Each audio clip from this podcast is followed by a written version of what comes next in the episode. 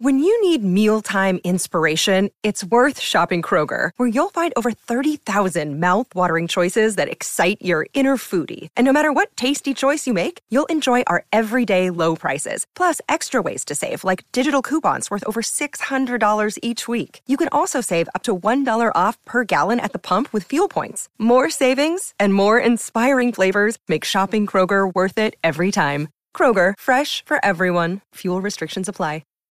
All right, guys, what is up? Wednesday, October the 5th, 2022. Appreciate you all tuning in. We are live here on The Daily Crow. I'm Chris Phillips, your host of TDC, of the Spurs Up Show. What's going on? I see XM Gadd, Connor Lee, Travis Lee, John Edwards, Jimmy Mendio, C. Youngblood, Jeff Gullidge, Connor McComish, Stephen Borwell Jr., Travis, Stephanie Lee. We got a packed house today. John Edward, Chase Floyd. Also, those in the Big Cock Club Discord, over the TDC Questions channel, to be sure that your questions are answered there. Guys, normally we have Anthony Treash on the show of Pro Football Focus at 12:05 to kick us off. He will actually be joining us at 1:05 today. So a full first hour of your questions, your comments, your calls. I want to hear from you, your thoughts as we sit here on this Wednesday of Kentucky week, Guys, of course, as always, before we really get rolling, TDC brought to you by our friends over at Price Picks. Go down with the Price Picks app. Go to PricePicks.com. Use the promo code TSUS to receive a 100% deposit match up to $100. And, of course, if you're not familiar, Price Picks is all about prop plays, passing yards, rushing yards, interceptions, touchdowns. And it's not just for college football or for the NFL. It's for every single sport. You can play NBA, NHL, MLB. Of course, MLB playoffs are upcoming, by the way. Shout out all my Braves fans. The Braves are yet again NL East champions. It is a bad day to be P-Dawg. I don't know where P-Dawg is. Somebody check in on P-Dawg. Yes, Connor, I've got the shirt here in the background. I have not hung it up yet. Still kind of trying to figure out where I want to hang it up. And I felt like, you know what, putting it in the background, though, the signed Beamer Rattler shirt. I appreciate my guy, Connor, hooking us up with that. By the way, today is a special day because I got my guy Jack in the studio. We got a bit of a live audience doing some work for the good folks with USC. I don't know, video journalism. I'm going to mess that up. But either way, doing some work for USC. We got a bit of a live audience. You guys can't see him, of course. But, yeah, today's a fun one. I appreciate you guys tuning in. But, again, go sign up at Prize Picks. I got a little off track there. Go sign up with Prize Picks. Use the promo code TSUS, a 100% deposit match, up to $100. And so many of you, so many of our listeners have made tons of money with our friends at Prize Picks. And I will say, guys, as I tell you all before, you may not think it means a whole lot or, oh, if I sign up, no big deal. It helps the business immensely. So Connor says you should be debating if you even want to hang it up. It might be a lawn mowing shirt by the end of the season. Well, Connor, I say this for many of you out there, it might be, but that one specifically, it's kind of like one of those historical moments, right, in the history of the business where you make this shirt. I actually want to get another frame for one of my Beamer Ball shirts, and I don't even, it's not even signed, but it's just like, you know, it's a notable time in history, right? We'll look back in 10 years and be like, remember that? Remember the Beamer Rattler merch line? Remember the Beamer Ball? Hopefully we're still rocking the Beamer Ball merch line at that point. But either way, it's still a cool thing. And Connor, I appreciate you getting it signed and taking care of that for us. Again, guys, phone lines are open, 843-790-3377. That is 843-790-3377. I do want to hear from you. Of course, podcast did drop this morning, guys, episode 711. Full breakdown of what everything Shane Beamer had to say in his Tuesday press conference. Also, of course, we're talking gambling, best bet for South Carolina, Kentucky, as well as the SEC gambling picks for a packed Week 6 slate. And we have a great conversation, right? We have a great conversation with our good friend from College Sports Now. Really appreciate him taking the time. Stephen Hartzell, College Sports Now, gives his thoughts on the Gamecocks, SEC football, Shane Beamer, Spencer Rattler, all that good stuff. And you guys might not be familiar with College Sports Now. I'll tell you, I want to give a quick shout out to them at CS Now Tweets. But, you know, when you do what I do, obviously you don't spend a lot of time consuming other content. And that's not meant as a knock as anyone necessarily in this space or anything like that. But, you know, you just stay so busy doing your own thing that, you know, I don't spend time listening to other shows or really consuming other content because I'm so busy producing my own. College Sports Now was one of those podcasts that back in 2017, 2016 even, I was listening to those guys on one of those shows that I really just thoroughly enjoyed. So to get Stephen Hartzell on the show and to get his feedback and just be able to have a casual conversation with him was really, really cool. It was really, really cool. Let's see. Anyways, let's see. Courtney Washington, what's up, my guy, Phil? Hey, Phil, I see you doing work, man, with Jack's Rangers. I appreciate you tuning in. You're doing a fantastic job, by the way. You know, if you ever need anything, just to let me know. Travis Allen says, early prediction, 41-31, Kentucky. Okay, you think it's going to be that high scoring? 41-31 is what you got. Guys, if you want to go ahead, lock in some next. Welcome. Let's go ahead and jump to the phone line. Jeff, what's up, man? How are you? Hey, what's going on, Chris? Just hanging out, man. What's going on? Hey, quick thing. So I just wanted to touch on some things here. I know I've been kind of vocal here that about this week's game. I don't think we're going to pull this one out. I would love for us to, but I don't think we're going to do it. Mm-hmm. In order for us to do this, and I kind of need all of the fan base to understand this. I view this game like I did the Arkansas game, where we were never going to shut them down, but we have to keep up with them. Mm-hmm. And I'm saying that because Kentucky will score over 21 points on us. I have a feeling guaranteed it's going to be 21-plus points. Mm-hmm. If it's below that, our defense did an outstanding job. Outstanding. Yeah. But I'm going to say they're going to go 21-plus points. So that's all we need to talk about the defense there.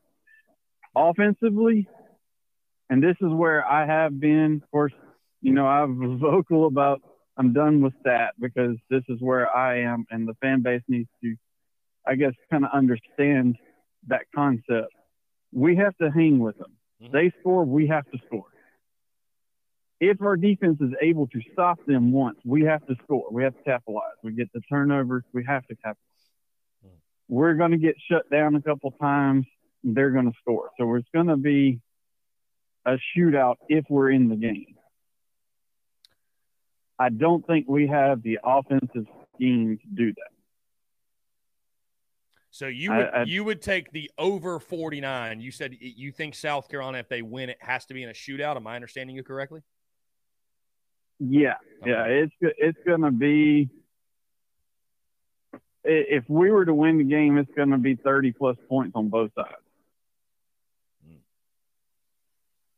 Just because that we have to. But we don't have the offensive scheme to do that. Now, we have the players because I hear so many people say we just don't have the talent.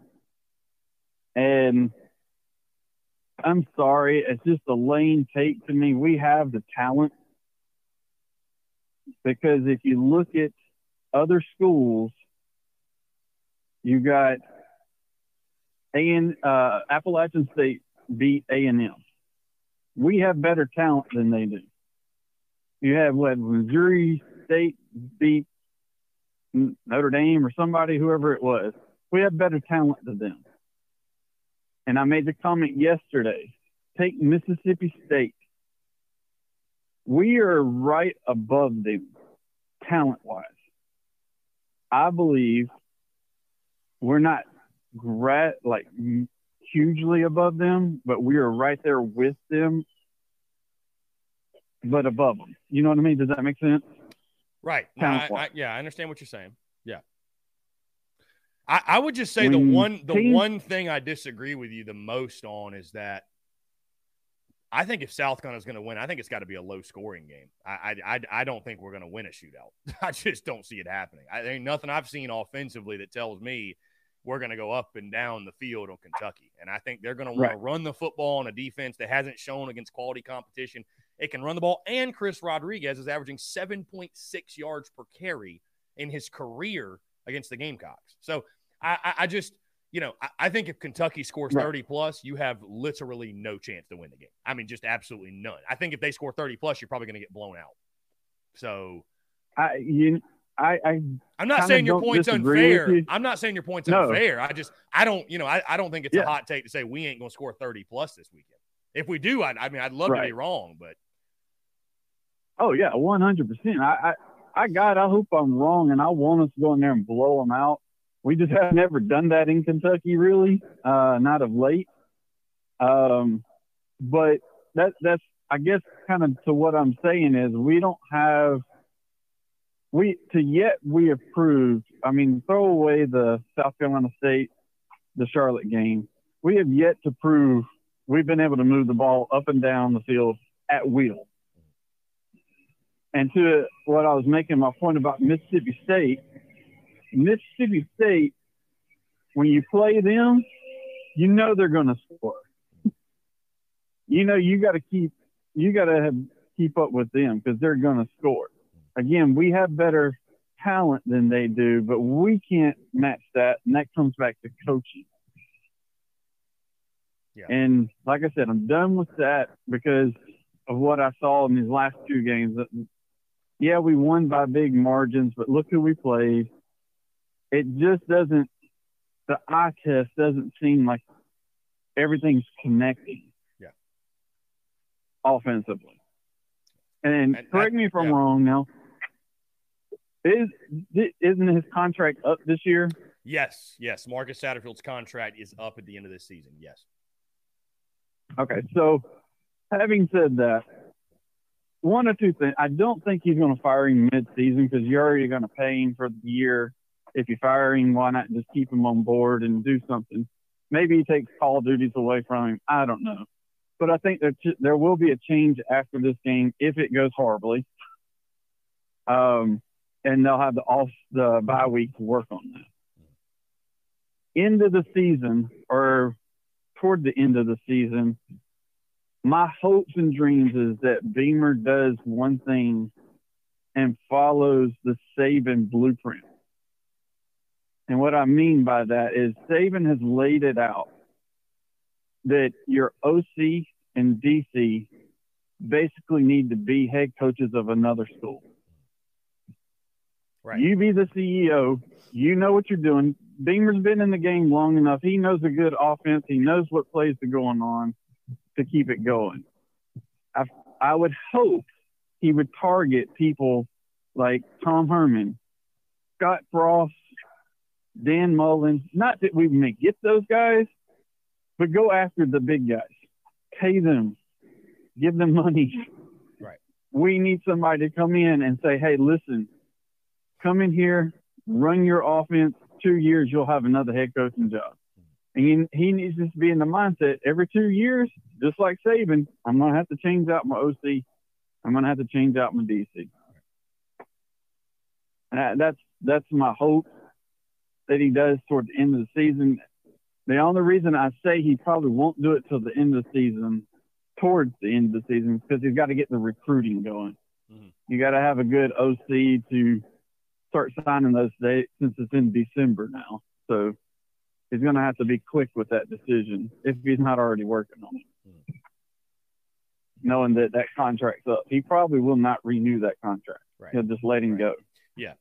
Yeah, and I've said my piece on Sat, man. This is sort of the game for me. I mean, this is the game for me. It's not sort of the game for me. It is the game for me that if it doesn't click, I will lose all hope and faith and optimism that it will click it at any point this season. Because, again, Kentucky quality football team, give them credit, but they're not Georgia. They're not Alabama. They don't have they don't have All-Americans at every position. They've got quality players, but this is a team you should be able to have some success and exactly. You know, if it doesn't at minimum look like you know what you're doing and there isn't some creativity and we don't see a willingness to do things that are maybe outside of the norm, right? Then I think we'll know. Right. Then I think we'll know. Jeff, I appreciate the call, man. Really, really good stuff. Great insight. No, and I think a lot of what you're saying, I think more than likely it's probably going to come to fruition. So it'll be interesting to follow for sure down the line. Yep, for sure, man. Hey, I appreciate it, man. Have a good one. Yeah, man. Appreciate it. Great call. Great stuff. That was great perspective. No, for sure.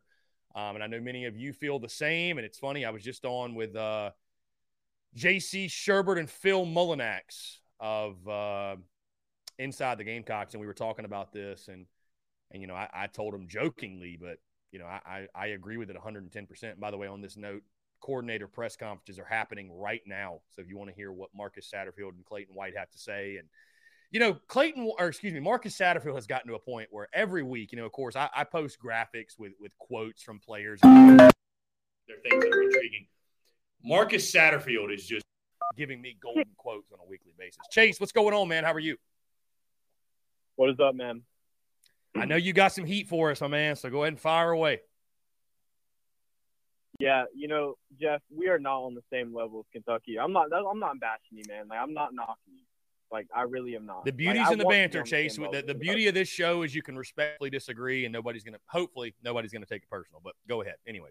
Like we all came in with these garnet-colored glasses. I hated on Jake Crane for his takes. I hated anyone that said we were going to do worse than 6-6. Mm. But you know what?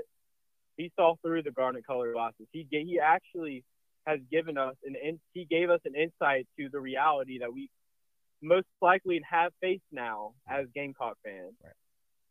And what we see in this team that we all thought was not going to be. We thought Satterfield was going to pull through. We thought Spencer Rattler was going to be. Now, granted, I did not think he was going to be a Heisman contender.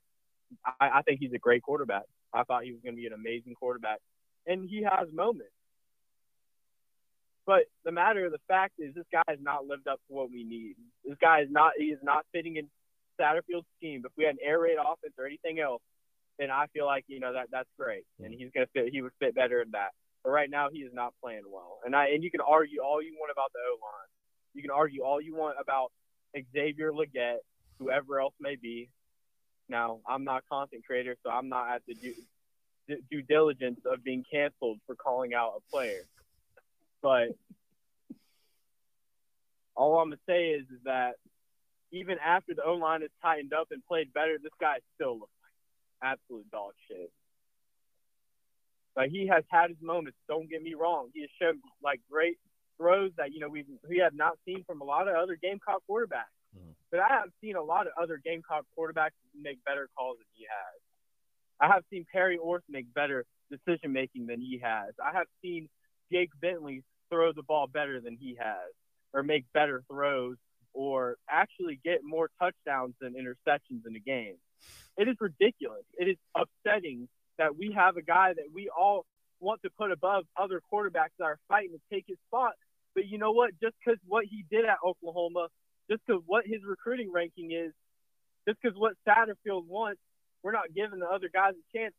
It's so funny that before the season started, we still had all this hype for Rattler.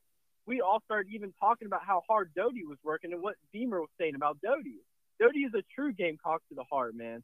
Doty is playing for the organization. He's not playing on a pro or a college free agent contract to go to the NFL. He's playing for the Gamecocks. He was recruited as the Gamecocks. Now, my take is fire Satterfield and Spencer got to go one way or another. Or bench if he comes back. Because Doty looks better in the system. Doty looks like he's made some mistakes. Don't get me wrong, Doty is not perfect. I'm not sitting here saying Doty is the God-given mishap that we are not having at quarterback right now. But he looks more pumped up and fired to be in there than Rattler does. And I understand Rattler wants to go NFL. I'm not saying he's out there just to fuck around and lose to Georgia by 41 points and not score more than 10 points against Georgia or, you know, whatever else may be. He had a great game against Arkansas. I think that was, you know, one of his best games of the season. But we have played South Carolina State, a team more abysmal than Coastal. We have played I'm sorry, Chris. Remind me, Charlotte, yeah, who had the CLT. Worst defense, the worst defense in the NCAA, possibly worse than South Carolina State, and he did not throw more. I believe he did not throw more touchdowns and interceptions against our two worst opponents on our schedule. And if that does not tell you more than what you need, then my friend, you need some lightning. You need to be enlightened. You need something, man. I'm tired of it. We don't look like a Gamecock team right now. We may wear the Gamecock logo on the side of our heads, on our helmets, on our shirts, but that team out there is not looking like a Gamecock team. If we want to go back to who we are as an organization, have that pride again, we need to get rid of Satterfield and Spencer's got to get benched, unless he's shown something different. Because we're putting recruiting rankings and bullshit-ass praise from the past ahead of the players who actually give a shit. So, Jeff, once again, we are not that team. I believe we can be. The season is not over. I'm not throwing in the towel, but right now, this team I'm looking at is not that team. I see it in certain players. I see it in Antoine Wells, how he's played. He's shown out. He's had a better receiving game versus Arkansas than I've seen from any of our wide receivers since Debo. He hasn't been there a lot lately since then, but, I mean, hell, you got a guy who's got over 150 yards receiving in a game. They're going to have their best DBs on them. Mm. But we've seen that Marshawn Lloyd, him striking out. I don't know, where the hell is Jaheim Bell? Where are all our skill players we talked about that Beamer said that these guys are going to go to the NFL? Why the hell are they at running back? Why are they not lined up? But, I mean, it's just getting ridiculous, man. And, I mean, I don't know what the hell Satterfield's smoking to where this offense is not having Jaheim Bell, Antoine Wells. And, Xavier Legette himself threw 2 interceptions versus South Carolina State. So, he needs to get benched. I'm sorry. I don't know. I saw that depth chart release, and I'm like, I don't know if Beamer's clapping for him in the facilities when he's giving out more interceptions to our defense in practice. But he's got to get benched, man. He's not. And versus South Carolina State too, man. It's not like we were playing a regular SEC opponent. We weren't playing anyone worth a damn. That guy had a practice game to get his shit straight, and he gave up 2 interceptions. I'm tired, man. Shit's got to change. This Kentucky game, or I'm looking at Mizzou. We can't lose Mizzou, and we especially cannot lose to Vanderbilt. We lose to Vanderbilt, I'm canceling my subscription on cable, calling it in, and hopefully shit changes on the off season. Not to say we can't have hope, but guys, y'all need to start looking at this team for what it is, because if y'all don't start calling out Beamer and putting him on the heat, and he's going to keep fucking Satterfield around. He's going to keep a quarterback that don't give as much of a damn as maybe some other quarterbacks do. Thank you, Chris. Jace, thank you, man. I appreciate it. Drop the mic. Bring the heat. Wow. Okay. So it's officially happened. It's after 5 games and the week of Kentucky, we've now got folks calling in, and I respect Chase. That was a fantastic call. I like and respect folks that bring the heat, voice their opinion, and don't give a damn what you think about it. But we've now got folks that are calling for Spencer Rattler to be benched. So, and that's what happens when you lose games and your quarterback statistics look the way they do. And I get it. I will say this. I will say this. And no, Connor Lee asks, is this the Spurrier enthusiasm guy? No, that was Chase Orvin, who Chase is actually in the Big Cock Club, comments in the Discord all the time. Has a lot of valuable insight and commentary, and I appreciate Chase's call. I really do. I'll say this, though. I'll kind of take that combo and pivot this way, because I don't think Spencer Rattler's getting benched. I don't see it happening. You did not bring him in, and I think it's one of those things, man, I don't know. If you were to bench Spencer Rattler, what would it say? What would it say? You know, would it really be something that was beneficial for your football team? I don't think so. I don't think so. Now, with that being said, I will tell you this. As we all know, Luke Doty has played in 4 games. He has hit that 4-game mark. And if he plays any more, he will burn his red shirt. If I'm Luke Doty, and some of you will adamantly disagree with this, and that's totally fine. Because, again, Spencer Rattler's not going to get benched. If I'm Luke Doty, I'm telling this coaching staff, listen, if Spencer gets hurt, right, if there's an opportunity for me to start and play significant snaps, I'm game. But if not, I'm opting out the rest of the year. I'm saving my red shirt. And I know some of you may scoff and, how could you say that? Luke Doty, if you're Luke Doty, I think you got to be selfish, man. I think you got to think about yourself. This is a guy that wants to be a starting quarterback. This is a guy I think that can be a starting quarterback. And maybe you disagree whether he can be one at this level or not. But I tell you what, guys, Luke Doty could go to Coastal Carolina and give that conference hell. He could go to East Carolina and give that conference hell. If Luke Doty is Georgia State's quarterback in week 1, we lose. There's no doubt in my mind we lose. So if I'm Luke Doty, man, I'm protecting myself. And I know he will not do that. Luke Doty is all Gamecock. He bleeds the garnet and black. He will play if they ask him to. But I just think it's going to be really unfair, to be honest with you, and unfortunate if he burns his red shirt just playing in garbage time. You know, if all he's going to get is garbage time snaps, give those to Bailey. Give those to Davis. Give those to Gauthier. Hell, give them to Dak Joyner if you want to give a quarterback garbage time snaps. Don't give them to Luke Doty. I just, you know, it's – listen, I understand he's a Gamecock, bleeds the garnet and black, but you got to put your own personal interests ahead at some point.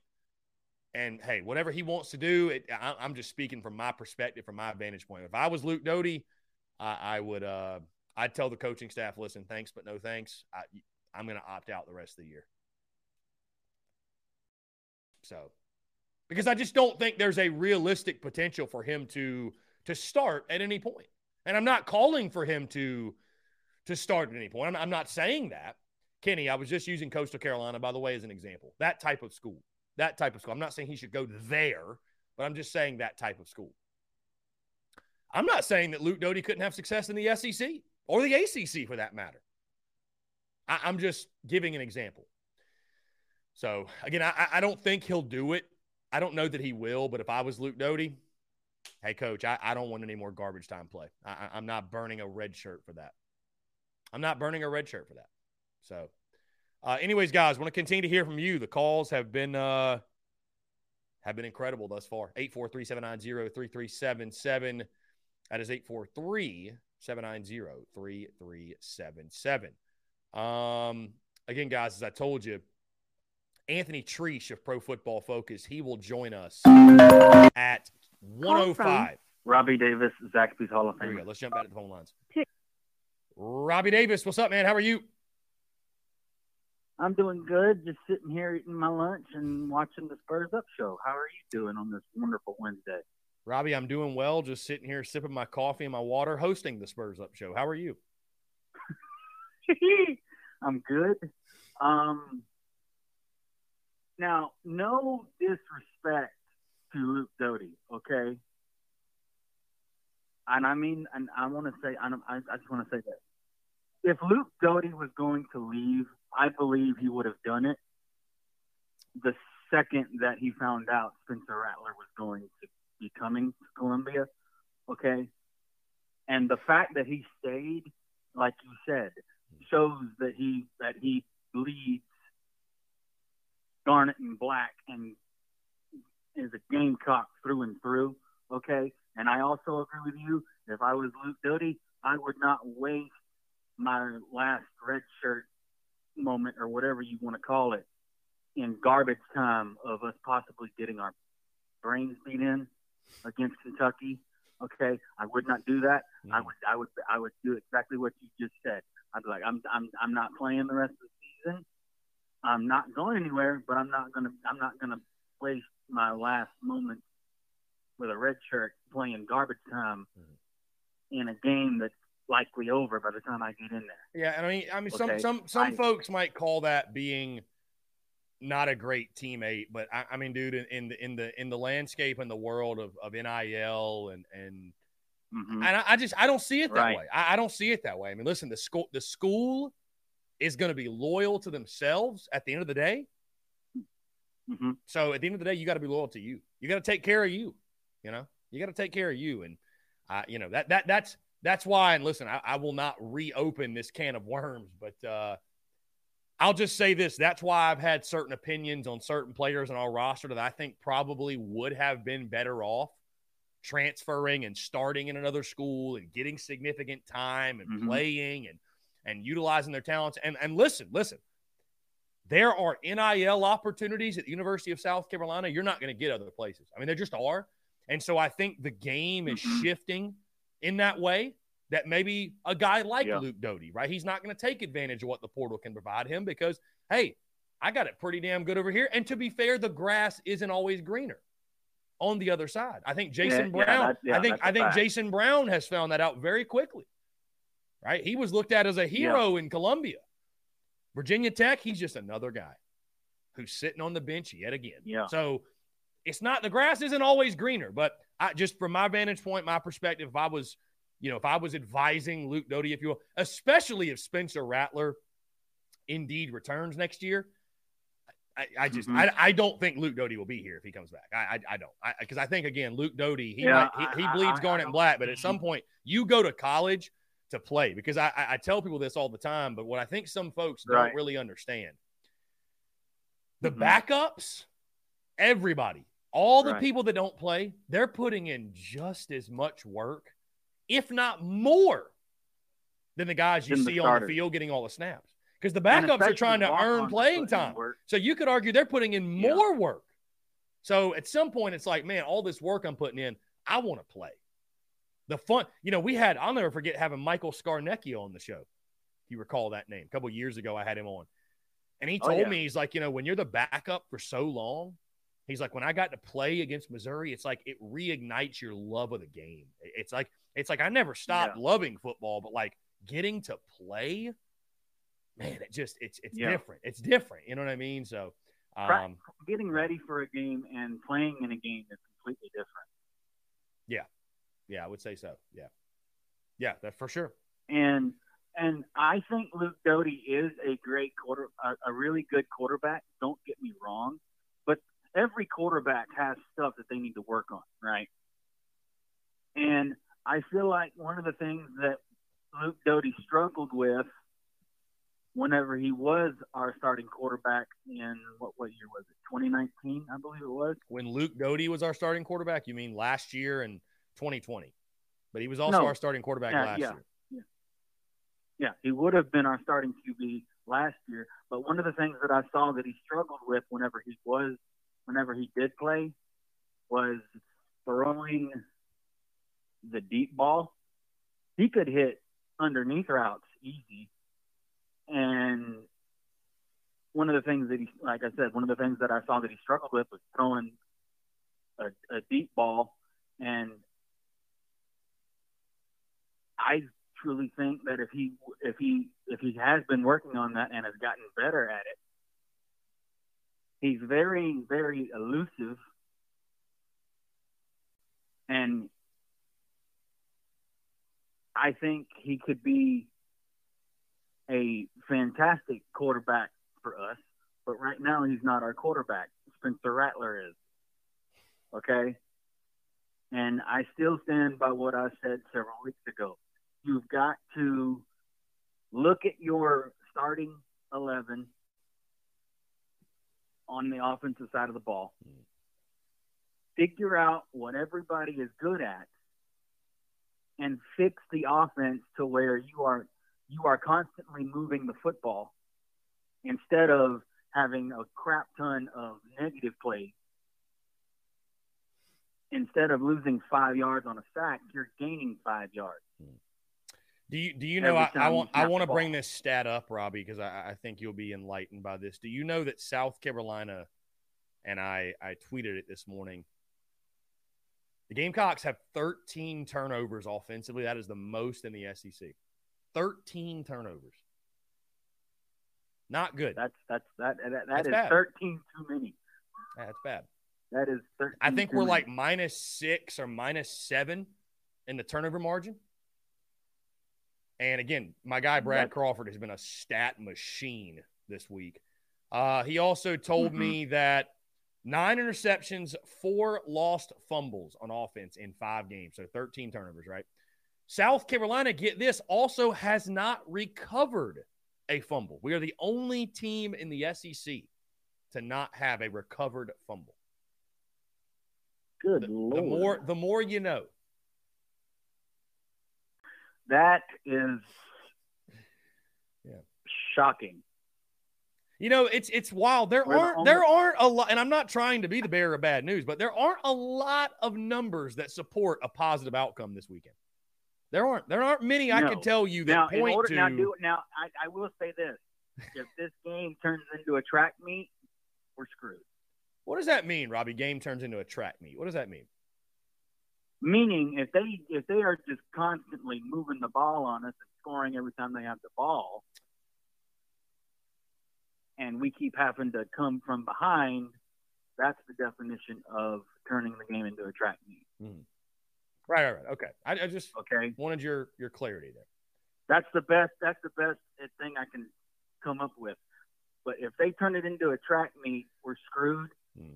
And I think if we can, like I said a couple of days ago, if we can somehow have long drives and not give Kentucky a lot of time to do something, plus have a couple of things by some miracle go our way on the defensive side of the ball and capitalize off of getting the ball and keep it close, I think this game will be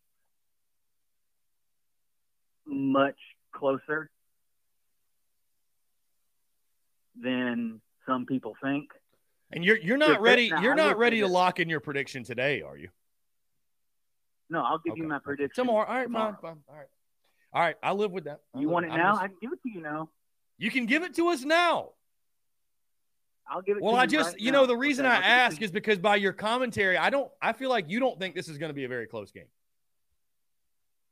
No, I think it'll be close, but it's not going to be high scoring. I don't know. Let's you want my prediction now? I can give it. I think the audience they want it now. Yeah, I think they want it now. I'll give it to you now. Okay. I think that we're going to lose to Kentucky 31-28.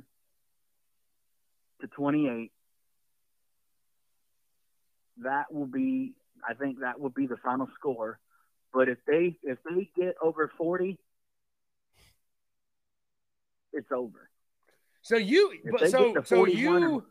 see a pretty productive offensive game from Carolina then. 31-28. Yes, because I think Kentucky is overrated.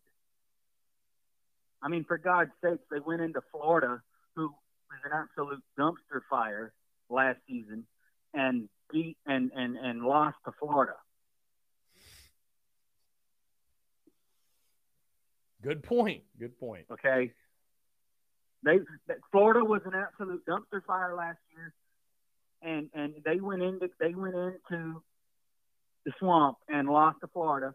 I think Kentucky is overrated, and I think Stoops is going to have to dadgum eat crow come Saturday night for the comments that he made. Okay, and I think that if we can keep it close and keep it a one-score game, we'll have a chance. But I don't see us pulling it out. Right. We'll be productive, but I just don't see us pulling it out. Okay. 31-28, Kentucky is my prediction. Okay, that's just a prediction. Do I hope I wake up Saturday and watch the game Saturday night and hope we win? Yes, that's all this is a prediction.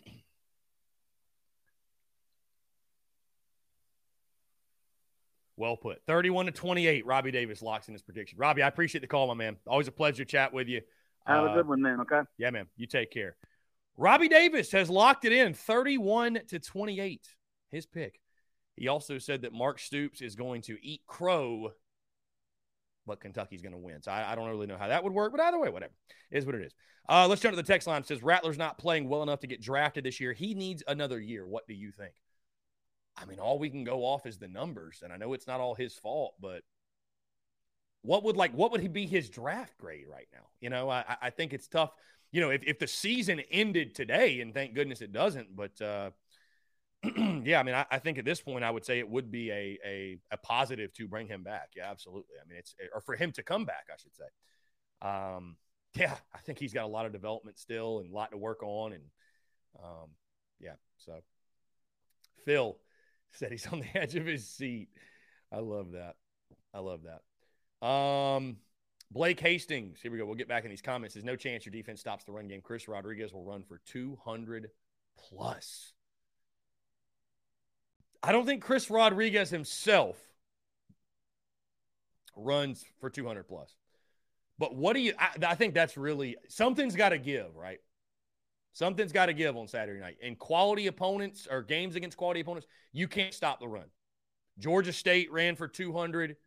Arkansas ran for 295. Georgia ran for, 205 or something like that, right? Charlotte and SC State, throw them out the window. Throw them away. I'm not saying, hey, give credit where credit's due. We won the game. Throw them away. Against quality competition. And then Kentucky, you look at them, averaging 86 yards per game on the ground. They are dead last in the SEC. So this is the get-right game for somebody. This is the game where it all clicks for somebody. Is it going to be us or them? So I don't know. I mean, you look at the history of this series and what Kentucky's done to you, and running the football, line of scrimmage, point of attack. I mean, that's been the biggest difference maker. That has been what has separated these two teams. And now there have been some other factors, of course, but Kentucky's just physically whipped you. They've whipped you up front 7 of the last 8. That's why they've beaten you. And you look at 2019, when you beat them, you won the line of scrimmage. But you look at last year, guys, everybody wants to talk about, that was such a close game, and we should have beaten Kentucky. I mean, they outrushed you like 240 to 56. It just time and time again, it happens, seems like on a yearly basis. So you got to be better up front. Got to run the football, stop the run. I mean, that's a given, but and I'll talk about it more. We're going to take a quick break. We'll go ahead and jump into it, cuz I'm just trying to think the timing in my head. Anthony Treash will join us at 1:05.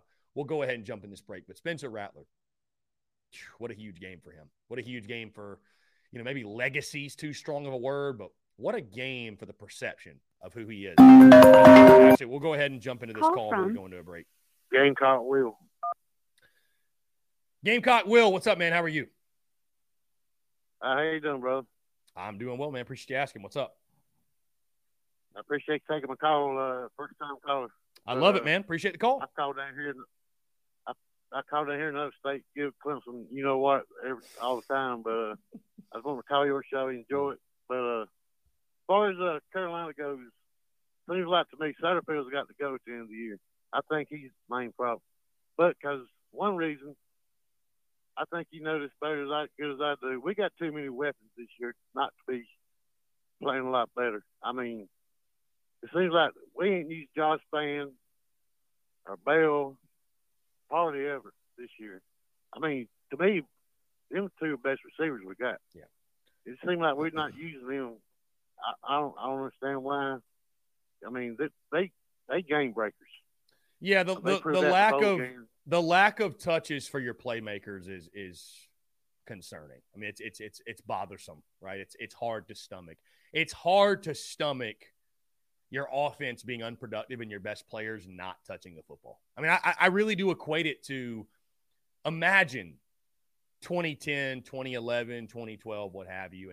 And I totally respect, obviously, again, I'm behind Shane Beamer 110%, but he said a couple of weeks ago, well, Antoine Wells had 7 catches one week, had 0 the next. Sometimes we're just going to have guys that happens, right? They might have 7 catches one week, 7 touches, and then 0 the next. Imagine me telling you back in 2010, 11, 12, 13, that Marcus Lattimore one week was going to have 25 carries, 30 carries, run for 180 yards, and the next week he gets 4 carries. Imagine me telling you that Alshon Jeffrey was going to get targeted 7, 8 times, have 5, 6 catches one week, 120 yards, 2 touchdowns, and the next week have 0 catches. You'd have thought I was crazy. Right. You'd have thought that was madness. That's what we're practically doing now. Jaheim Bell needs to touch it every week. Antoine Wells needs to touch it every week. At this point, Jalen Brooks needs to touch it every week. Marshawn Lloyd needs to touch it every week. I understand people that have good offenses say what he said a couple of weeks ago. We don't have a good offense. If you're trying to get the ball to the playmakers and it ain't working, well, then we'll figure out those set of issues when they arise. But right now, your best guys aren't even touching the football on a consistent basis, and you're not scoring. That's one of the most frustrating parts of this entire thing. I agree with you 100%. As far as, you got Reno coming in as a quarterback. I wish I feel like somebody's going to transfer. Davis, Bailey, somebody. Yeah. I think at minimum one, probably 2 quarterbacks will transfer out of this room at the end of the season. And it's really not even, I, you know, I don't, I thought even if we had a good year, I mean, it's the nature of the beast, man. You recruit the position so heavily, and I don't blame you for doing it, but you know, those guys want to play. Those guys want to play, right? It's going to be a crowded room, so you kind of have to live with it. Live by the sword, die by the sword. You know what I mean? You pick up guys in the portal, so guys naturally are going to hit the portal themselves. I wish at least they give Brandon Davis a chance. I really think he can play football. I know he's got to gain some weight, but I really like Brandon Davis. I wish they'd give him a chance. I mean, how good is Brandon Davis? I mean, you up there closer than I am. I haven't. You know, I know he's an athlete right now, and I'm sure he's kind of like the other guys, learning the offense. And I mean, there's just a lot. There's a lot to learn as a freshman. I will tell you this though, my friend. Unfortunately, that you didn't see him against Charlotte. You didn't see him against SC State. I don't think you're seeing Bailey or Davis this season. Those were your opportunities to play them. If you weren't willing to play them in those games, what SEC game does it make sense? You know what I mean? So, but I mean, I like Davis. You know, everything we've heard about him, I like it. I mean, but they're pretty committed right now to, you know, Spencer Rattler's QB1, and if for any reason you need to change things up, here comes Luke Doty. So we need to run the quarterback. That's how I feel about it. I mean, look at the big name teams. Most of them got great running quarterbacks. You give us Jefferson on our team, I think we ain't lost one game. You might be right. Arkansas. You might be right. I mean, but anyway, as far as the defense goes, I got one question on defense, and I'll let you go. Do you think they're thinking too much on defense and not just turning loose and play? That's how I'm looking. Well, I mean, it's funny you say that, right? Are they thinking too much? They turn them loose and play. There's statistics to back this up. Let me pull this up so you don't think I'm blowing smoke up your you-know-what. But, again, our buddy Brad Crawford has just been all over it with stats. Get this, because you say turn them loose, let them play. According to advanced analytics, this is coming from Brad Crawford, South Carolina has blitzed more than any Power 5 team in college football this season, but ranks 126th in sacks with 4. So I think that's what's scary. We're blitzing. We are turning them loose technically, and we still ain't getting there. Now, granted, I think we've played a lot of run-heavy teams. I think that can maybe skew the numbers a little bit here and there, but from what I can tell, we're turning them loose, you know? And so this weekend will just be about stopping the run. Yeah, we've got guys. We're depleted defensively. You know, the losses of Caba and Strawn definitely hurt, but I feel like for the most part, we are turning them loose, and it's just we're just not getting there in passing situations, and for whatever reason, we're not able to stop the run. I still think linebackers are deficiency. I really do. I mean, losing Strawn only hurts the cause, and I love what Stone Blanton can be, and I think he's going to be an impact player down the road, but he's a true freshman, right? You're asking a lot from that guy.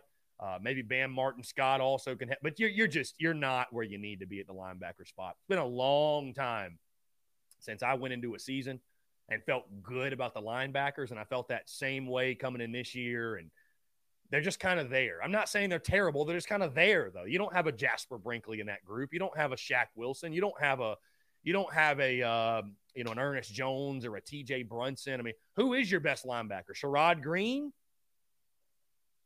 Is it Debo Williams? Is it Brad Johnson, I guess? I mean, I think that's a room that has to be continued. And, you know, they're recruiting the hell out of it. They've got to flip that room. I think that's where a lot of your issues and deficiencies come with stopping the run. But, I mean, listen, man, you got to have guys play better too. I mean, you got to have guys like Zach Pickens and Jordan Burch, and they've had fine seasons. But a game like Saturday against Kentucky, like they need to play their best football. They need to play their best games. I feel like we've been saying that for years. So, you know, it's just got to come together. I think this is a must win this week because, I mean, if we're going to get to a bowl, this is a must win. But I think the only way they beat Kentucky, like you said, turn them loose. I put a lot of pressure on the quarterback. Then Rattler's got to have a good game. They got to open up the offense, too. Screw all this running all the time. They got to open up the offense. Just go downfield. I mean, listen, South Carolina, yeah. I feel like it's not a bold take. South Carolina is not going to beat Kentucky with below average quarterback play. If Spencer Rattler doesn't play well, we don't stand a chance. So fair, unfair, you want to put it on Sat, whatever. I said it over the summer, and I'm not backing off of it. If Spencer Rattler's the guy that I thought he was when we got him, he doesn't lose to Kentucky, man. He doesn't lose to Kentucky. 7 don't lose to Kentucky. If he does and he looks poor doing so, maybe he ain't the guy that I thought he was. And I'm not saying bench him. I'm not – but maybe he's just not that guy, at least at this point. And a lot of that falls on Sat, too. A lot of that falls on Sat, too. Yeah, go ahead. I got one more question. I'll take it off the air. Yeah. If we do get rid of Satterfield, who's your top 2 or 3 offensive coordinators? And I take it off there. Y'all have a good day. Gamecock Will. Appreciate you, man. Thanks so much for the call. Who's my top 2, 3 guys if we get rid of Sat? Guys, I haven't really looked at the landscape. I mean, I feel like a guy like Coach Ford, who's wanted Satterfield gone for over a year now, probably be a better guy to ask. I haven't looked at the landscape. Who are the realistic options, right? I mean, I know people say Dan Mullen, Scott Frost. Is Dan Mullen picking up the phone? I don't know. I don't know. But, yes, I don't have a short list as of yet, but you guys know how I feel about Sat going in this one, and, it's what we need to see and what will come of it if it doesn't work out. Guys, we're going to jump into a quick break, but I want to continue to hear from you more, your questions, comments, calls, and more on the other side. You're tuned in to The Daily Crow.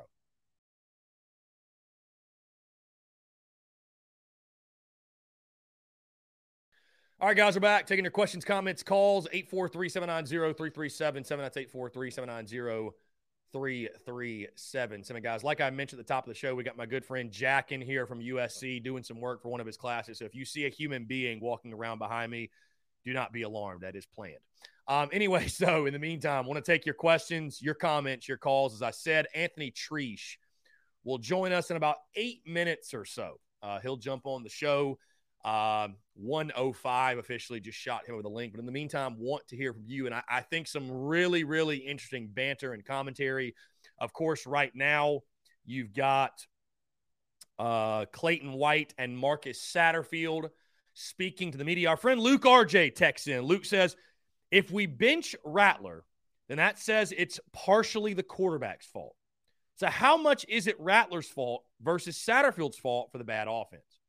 Do we really think another quarterback could have done better with the same plays? Maybe that is true, but that is the question, I think. Yeah, I guess, Luke, the answer to your question is this. What's frustrating is that I don't think we're sitting in a much different spot record-wise or feeling-wise if Luke Doty had played all 5 games, and I think that's what's frustrating. As Alex McGrath has said the past 2 weeks, it's the fact that it feels the same. That's what the problem is. Now, I think Spencer Rattler's a better quarterback than Luke Doty, yes. Not even a question. I, however, have also said that I do agree with what a couple of callers have said. I don't feel like what I've seen, at least, that this offense is really geared to get the most out of a Spencer Rattler and what his skill set is. It does feel like a guy like Luke Doty would be a better fit. I mean, it just really does. Like, if what you want to be on offense is dink and dunk and swing passes and a dynamic running game, folks, Luke Doty can give you that, and he's mobile. He can run. He can run. So, again, I am in no way. I mean, as I sit here wearing a Beamer Rattler hat, I am obviously not calling for the benching of Spencer Rattler. And in no way, shape, or form am I doing so.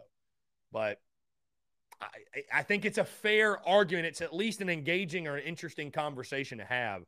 But I think it's got to come back to Marcus Satterfield. I mean, you coach the players you have, not the players you want, and especially when you've got a guy like Rattler under center that has proven time and time again. Anthony Treash is a guy that he loves him, right? We've heard Anthony all summer and season long, sing Rattler's praises. Three. Here we go. Hey, Bree, what's going on? Hey, just a heads up. We got Anthony Treash jumping on in about 6 minutes. I just want to give you an idea on time. What's up? Okay. Cool. Quick. Real quick, so I can just address this thing in the comments.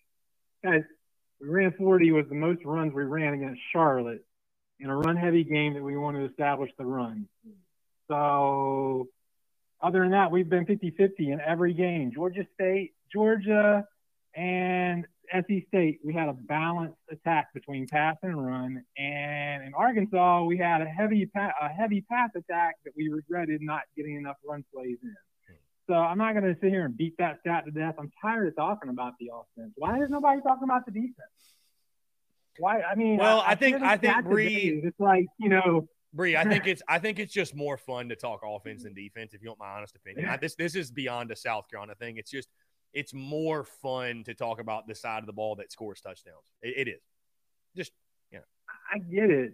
I guess it's the fun part, but when we're talking about the realistic, like what's holding us back, everybody's going, hey, you throw out those three cupcake teams that we played when we're talking about like a UK comparison. I'm like, okay, well, throw out those two teams. I put that on Twitter today. I'm like, throw out those two teams. Look on paper. Our offense is doing better than UK's offense in the two SEC matchups.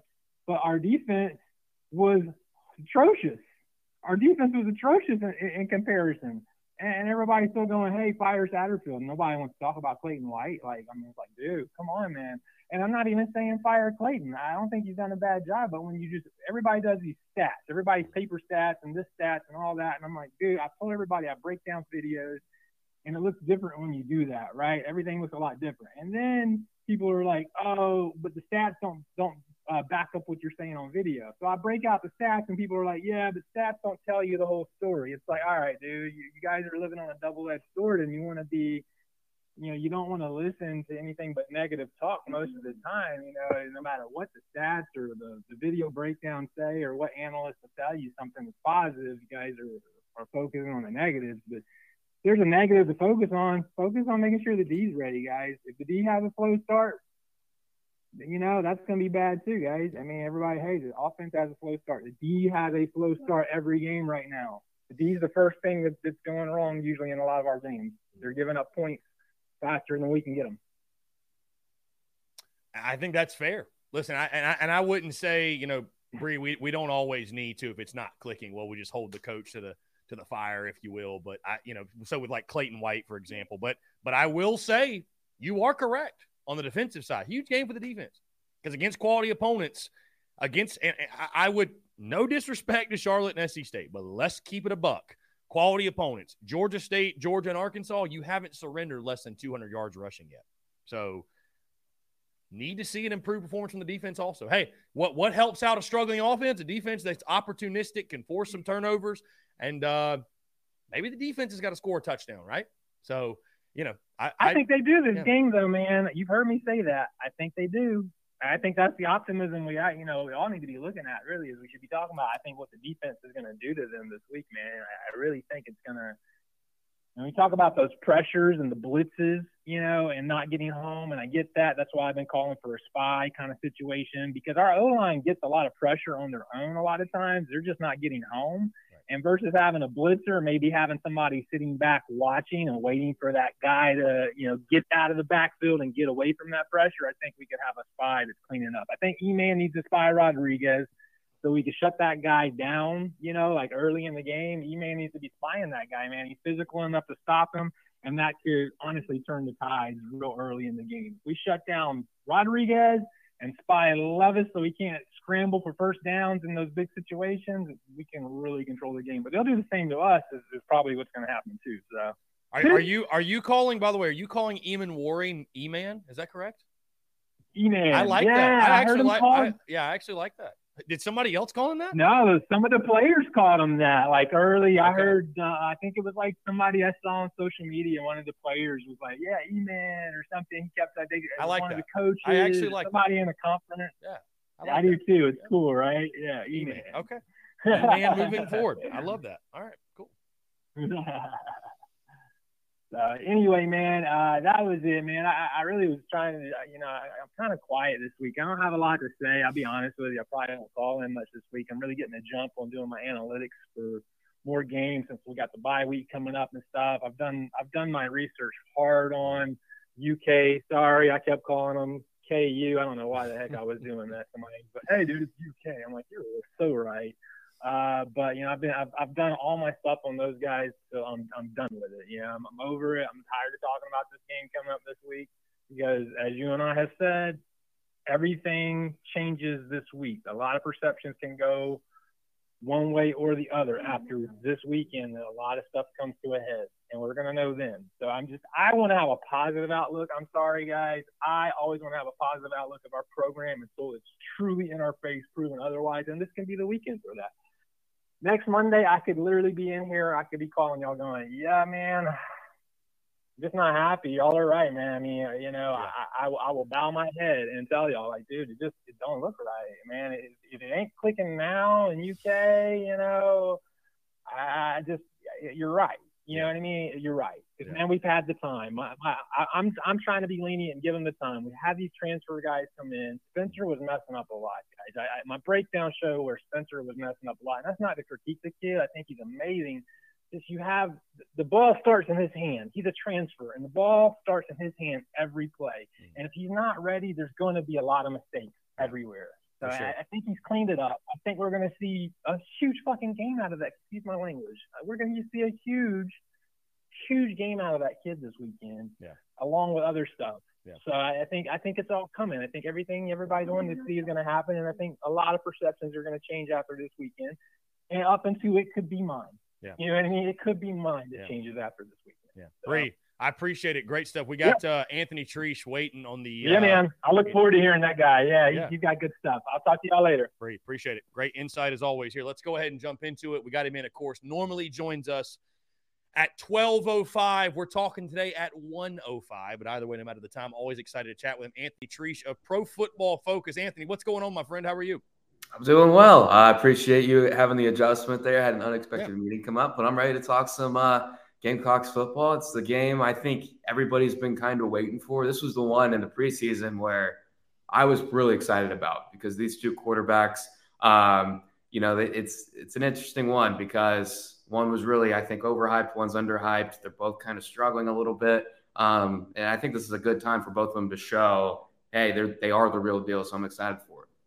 Yeah, for sure. I was going to say, I'm done talking about Charlotte and SC State. Let's focus on this game this weekend because, like you said, it's the one that really matters. And I didn't label it as the most important game in the preseason, but I know many Gamecock fans did. But I did label it the inflection point. And when you certainly think about the way the season's gone for South Carolina, yes, the Gamecocks are where we all picked them to be, but it doesn't feel quite like we thought it would. This is a huge game in regards to perception, and perception is reality. Let's focus, Anthony, on the Cats, though. When you talk about the quarterback matchup, and again, what I love about bringing you on is we really dive deep into the numbers and what PFF says.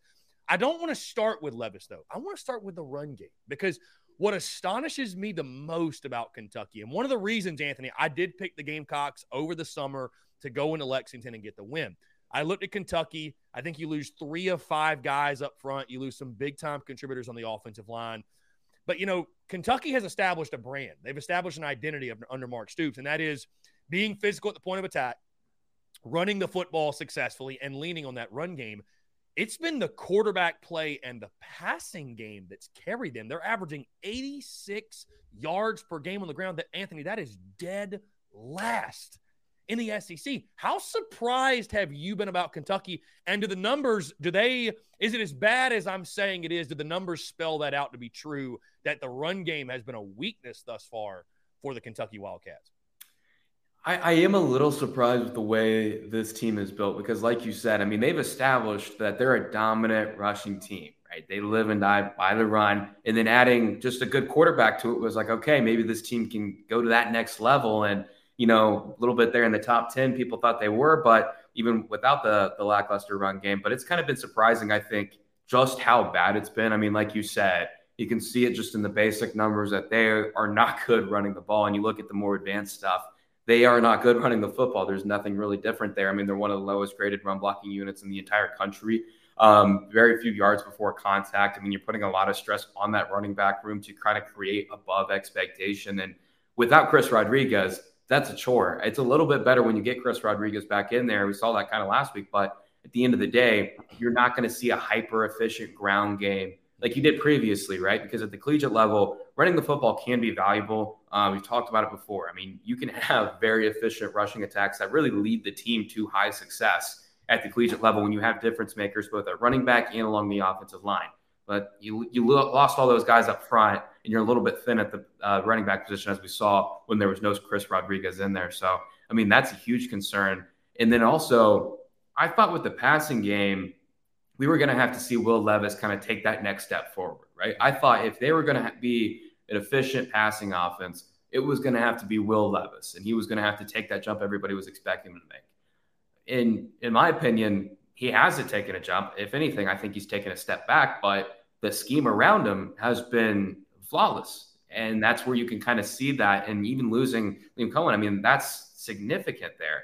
And there's been no hiccups. I mean, you look at kind of like the passing grade compared to the, you know, the expected points added that they really generate on a per play basis, per pass play basis. And you see that passing grade, it's pretty middling. I mean, Will Levis, I think he's in the high 60s, maybe flirting with 70 there. It's good, not great. But you look at their efficiency level, you would expect elite quarterback play, right? And then you kind of look at the way they play, and you kind of see it's a good ecosystem for Will Levis, and he's kind of executing that. You know, he may not – I think he ranks close to the bottom of the entire country in big-time throw rate. And, you know, for people who don't know big-time throw rate, it is as it sounds, right? You look at it and you say – that's a big-time throw. That was pretty damn good. We haven't seen too many from those from Spencer Rattler this year. It's kind of, in my opinion, a little surprising given what he did at Oklahoma. But, you know, even Will Levis, he's got the arm talent. He just has never been able to put that in action. And this was something we really didn't see, you know, back in 2021 when a lot of people were like, okay, this guy's the real deal. We only saw it, I think, a handful of times throughout the season. But, you know, I think it's an intriguing Kentucky team in the way that they are playing. It was a little bit different than expected. But I also think that they do have kind of specifically with their offense, they have the vulnerabilities there that I still think South Carolina should get excited about. I know the point spread, you look at it's a pretty big difference. You look at the ranking, you know, just looking at the success that each team has had so far this year, most people think, okay, Kentucky should run away with this one. But I do think that there are some vulnerabilities there on offense for Kentucky that should at least be encouraging for South Carolina fans. I want to get to quarterback play in just a second, Anthony. Let's stick with the run game, though, and something certainly that can boost a struggling run game is a dynamic ball carrier, and certainly they got that back, and Chris Rodriguez returning his first action of the season, 19 carries for 72 yards, did have a touchdown. Here's an intriguing stat for you since we're talking numbers, Anthony. Chris Rodriguez in his career against South Carolina, averaging 7.6 yards per carry. What do you like about his game, and what do you think he brings to the Kentucky rushing attack?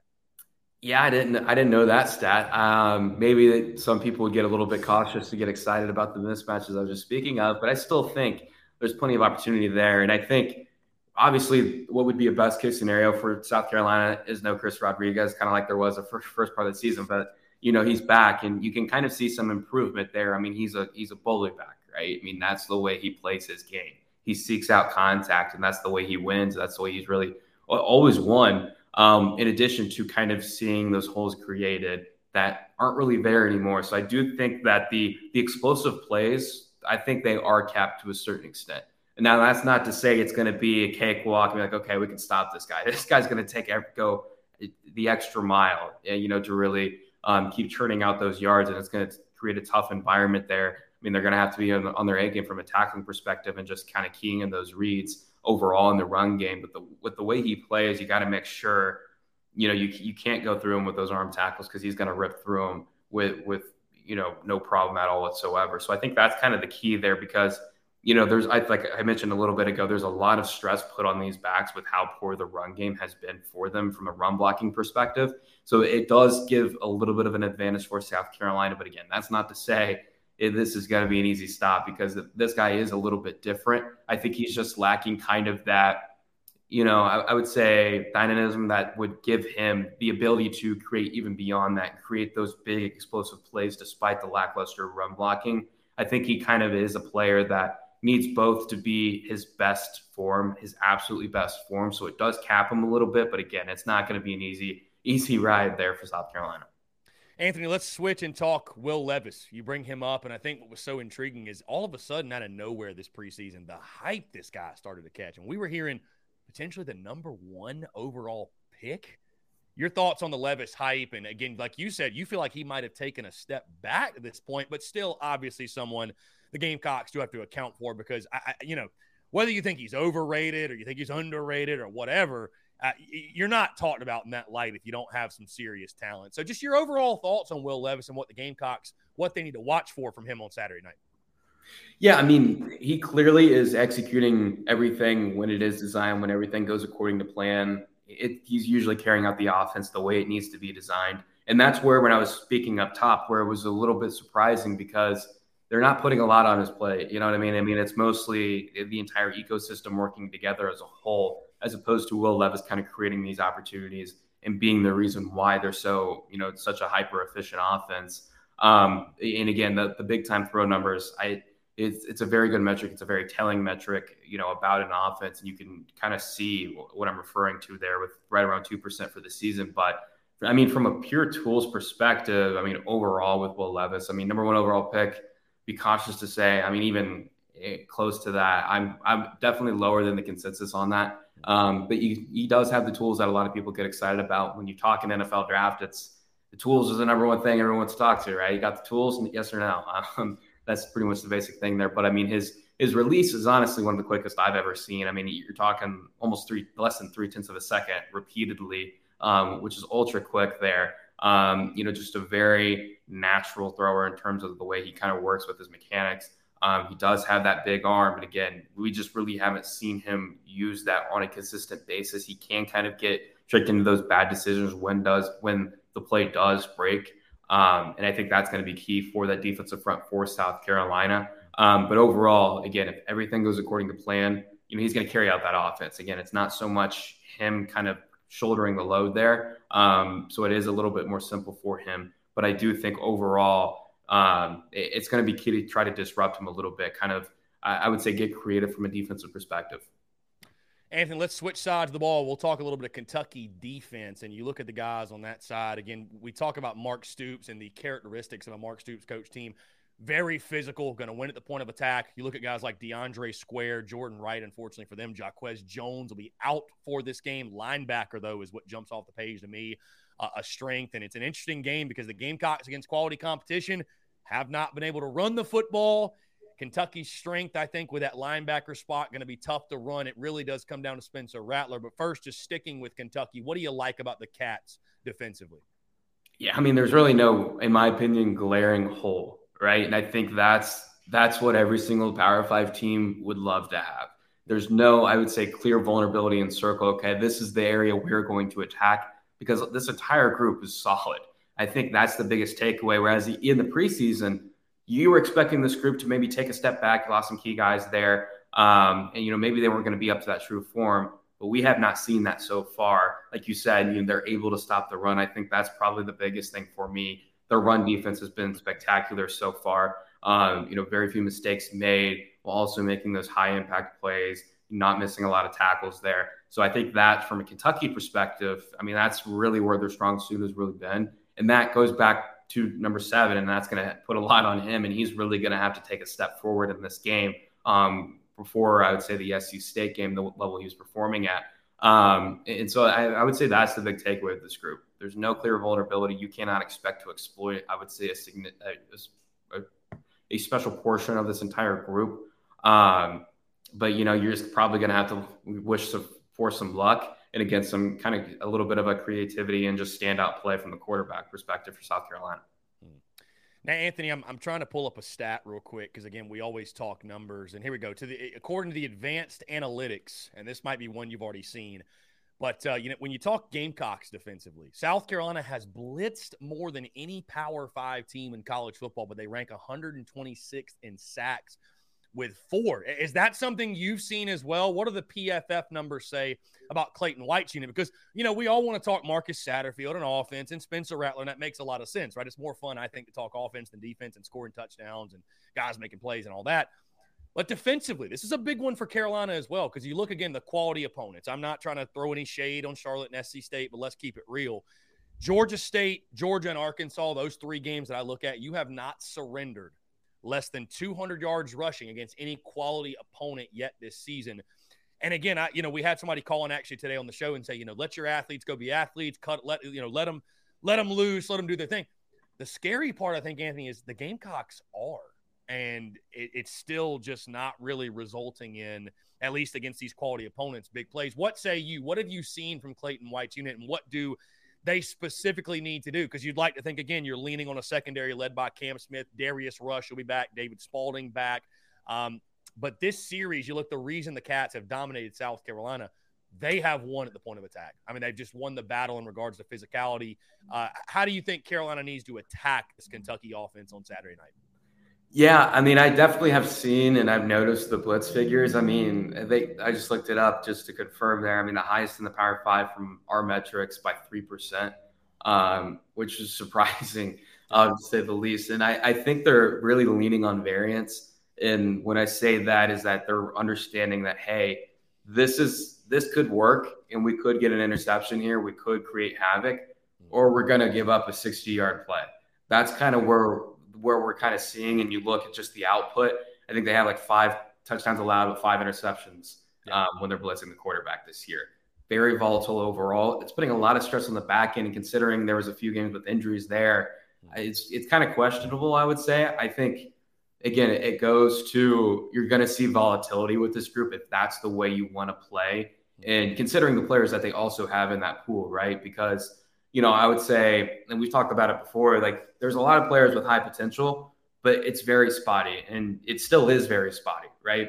And I think you have guys that you can't count on, like Cam Smith and even Rush there too. But, overall, it's just a spotty group. And that's where I would say the variance increases, and the range of outcomes could be even more severe in either direction. And we've seen that so far. And I think we probably will continue to see that. So I think I think this helps from a run defense perspective, I think they're going to be fine. It's not going to be easy, like I said, but I think they're going to be fine against Kentucky. I just look at this, how they play the game from a defensive perspective against the pass, in the way Kentucky plays. I think there could be some pretty significant plays from Kentucky from a passing perspective. And then again, it goes again, number 7 for South Carolina, can he rise to the occasion and match? Because that's where I'm kind of at. So it's very risky. It's aggressive.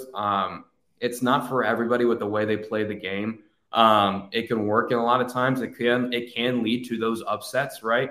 But it also can lead to very underwhelming single game performances. So, a wide range of outcomes, right? I mean, you're going to see a lot of emotion, potentially, just with the way they play throughout the rest of the season in SEC play. High risk, high reward for sure. Now, Anthony, moving to the offensive side again, that's what everybody wants to talk about. And, a game like this, Rattler versus Levis, right? You're going to get few quarterback matchups that are as intriguing as this one. And, again, as I talked to somebody earlier this week, they said, this isn't a game that has college football playoff ramifications or anything like that, but it is a big game. And I think it'll probably turn out to be one of the best games of the weekend. Anthony, I don't think this is a bold take to say South Carolina is not going to win this game without quality play from number 7. You just don't go on the road and beat a quality opponent in the SEC if your quarterback doesn't play well. We talk about how big of a game this is for Marcus Satterfield and for Shane Beamer and this team. This is a huge game for Spencer Rattler, man, because you're obviously one of his biggest supporters, and there's plenty of doubters out there. And I said this all summer, and whether it's fair, unfair, what have you, Anthony, if Spencer Rattler's the guy that I thought he was when we got him, I feel like he goes out there, balls out, and he beats the Kentucky Wildcats. What say you? I agree. And, this is a huge, huge game. Not just for, everybody involved with South Carolina, like you mentioned, but just for him in general, just considering – the guy's been he's taken so much heat and beatings from just the entire public over the last year that, he needs to show up, and he needs to show, hey, I still have it. I'm still that, Heisman favorite. I still have it in me. Because honestly, we haven't seen it this year, and I don't think anybody's arguing that. Now, last week, like those interceptions, they're not on him. That's not his fault. He played a great game overall, but it was it was an underwhelming opponent there, of course, South Carolina State. No slight to them, but it's true. And that helped out a lot. And you look at the way he played, even in that game, he still struggled, I think, to kind of see it right away. He was very slow to kind of pull the trigger, a little hesitant. And I think that kind of goes with the way he's kind of trying to be groomed to fix his previous flaws. And I think it's leading to larger issues. And maybe Spencer Rattler can improve that. Maybe his old form is the quarterback he is, and trying to get him to play another game otherwise, it's just never going to happen. And maybe that's something, everybody needs to come to grips with. But, he is going to have to kind of see things develop better. And I think that, the telling thing with me is, and I've talked about it before, is just when he's getting to that point where he sees a loss in the offensive line, there's heat coming his way. The pocket's a little muddy. He's not his first instinct before. He'd keep his eyes downfield, but he would break it immediately. Sometimes that would result into running into a sack because he's trying to get by a defensive lineman. Sometimes it would result into a jaw-dropping throw downfield. Those were his best moments. But now he's trying to stand tall in the pocket, and he's trying to make something work. And that's where we're seeing a lot of bad throws and a lot of bad decisions. And he's not necessarily trying to play kind of that longer developing style, that schoolyard football. He's trying to, if he sees something start to go wrong, he's getting the ball out. And you want that play to a certain extent, but that's not what made him great. What made him great is his ability to kind of create those plays. And he's not anymore. And I don't know why. The only people that could probably tell you that are South Carolina internally and Spencer Rattler himself. But I think it's very clear what his flaws were. And there was issues with, he would lean on that play style too much, and that would kind of cap what you could do overall. And I think it's just trying to fix that, and it's kind of forcing the fix, even though he may not just have it. And then maybe it's something longer developing that he does have to work on. But I think that's kind of the big takeaway there. I talked about just kind of letting him go. And I thought last week, again, he played well. They did a good job of kind of marrying the run and the pass there. A lot of good play action concepts in there. That's kind of where some of the best plays were had. Best throws for number 7 overall for the game. But I think for this one, you legitimately just have to tell him, do whatever it takes to win the game, right? You can't play that conservative style that we have seen, and kind of that hesitant, and I don't want to say scared, but just kind of that cautious style overall. He's going to have, I think overall, and I want to speak for the coaches. They have their own method, of course, and, obviously highly successful, and I have a lot of respect for them. But I guess from my perspective, if it were me, I would just flat out say, we need a win here. It's going to be tough. It's going to be a fight. Do whatever you can to help us win the game, instead of trying to, I would say, kind of play a game that, he can't play, and the offense as a whole can't really play, if that makes sense. No, that makes total sense, and I agree with you. I think that's what fans also on the offensive side, Anthony, they want to see is more aggressiveness. Hey, I can live going on the road, playing a tough Kentucky team, and losing the ball game, but you want to feel like you go down swinging. You don't want to feel like you go down with bullets still left in the chamber, and some of the offensive play calling has made you feel that way at times. Anthony Treash, a Pro Football Focus. Anthony, before I get you out of here, I'm not going to ask you to nail down a score prediction, right? I never do. But when you look at the numbers, you look at the matchup, you look at this game, obviously Wildcats are a 10.5-point favorite, over-under set at 49. How do you see this one playing out? What's your overall feel on this game for the weekend? It's interesting. I would probably say South Carolina keeps it closer than that spread indicates.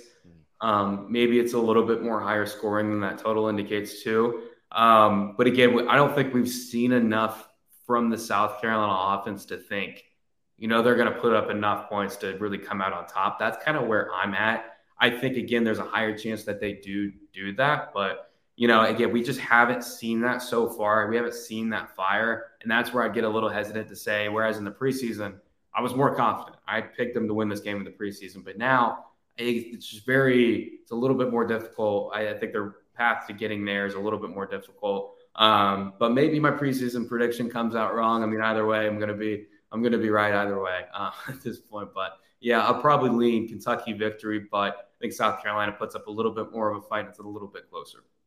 Anthony, I fibbed. One final thing. I can't help but feel like I thought Kentucky was overrated at 7. I feel like they're still overrated now. I don't know whether the Gamecocks are going to win this game or not, but do the numbers indicate that Kentucky's a little bit overvalued right now? Yeah, I definitely think they are overvalued, and actually can pull up the PFF power ranking to get the precise ranking that they do have in there. So we have them at 8. And again, that's kind of leaning towards the nature of the way they play. And I think the schematic aspect of it does play into that. And personally, I mean, I disagree with the power ranking from time to time. I disagree with it. I think they are a little bit overrated. But from a numbers perspective, it's leaning that they are still kind of in that. They're not in that top tier, but they're kind of in that next group. And that next group, honestly, is 15 teams deep, probably, if not more. So I would definitely say they're in the end of that tier, whereas the numbers are kind of a little bit leaning more towards they're in the upper end of that tier. So I think it's with the way they are, I don't think there's a right answer. Like, I don't think you can argue with anything. The only thing you can't, even debate is that they're like a top 5 team or something like that. They're definitely not that. But I think I could see a scenario where they're still a top 10 team, just slightly. Maybe they're into the top 25 back end team. So it's definitely an interesting group, the way they play, and that kind of plays into it. Anthony Treash of Pro Football Focus. Anthony, it's always a pleasure chatting with you. I appreciate you taking the time, and looking forward to doing it again next week. You guys go check out Anthony's work, of course, all across social media, Pro Football Focus. Those guys do a fantastic job. Anthony, as always, man, thank you so much. We'll do it again next week for sure. Of course. Take care. Yeah, man. Take care. Great stuff, guys. Again, thank y'all so much. And again, I appreciate Anthony. That was awesome. We are going to go ahead and jump into another break, but on the other side, guys, I want to hear from you. And also, we'll have about 25 minutes left in the show. We'll run through the end of the show. No more breaks, taking your questions, your comments, your calls, and more. On the other side, you're tuned in to The Daily Crow.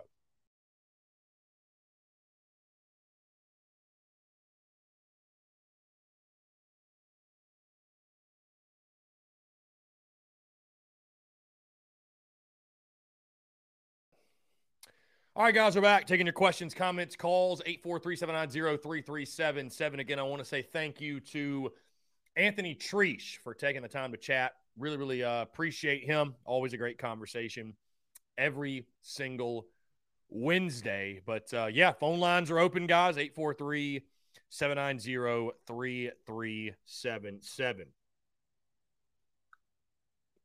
We got a text here. It says... Rattler's not okay, already read that one. Kentucky will lose to Georgia and Tennessee. Yes, they're overrated. I don't think losing to Georgia and Tennessee makes you overrated, my guy. But I do agree with you. I think they'll probably lose those games. Yeah, so let's see. Let's jump into your questions here. And I love that you guys are trying to gauge what I'm picking this weekend. Hunter Johnson says, I think Chris is taking the Gamecocks this week, and I dig music, so I sense optimism. Coach Ford, he's locked in his pick, 31-17.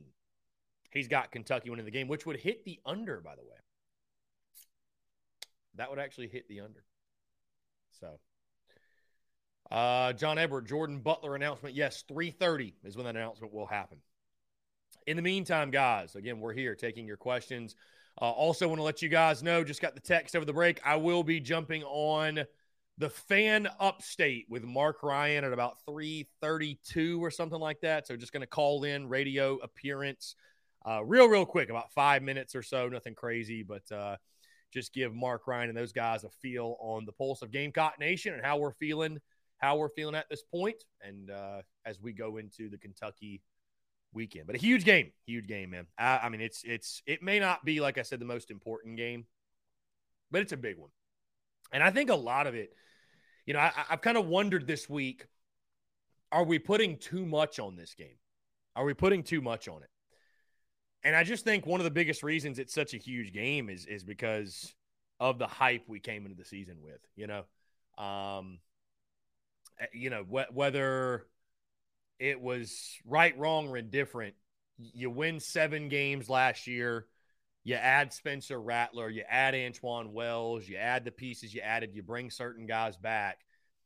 And fans, in their mind, it automatically clicked from, okay, we won 7 last year. Add these pieces.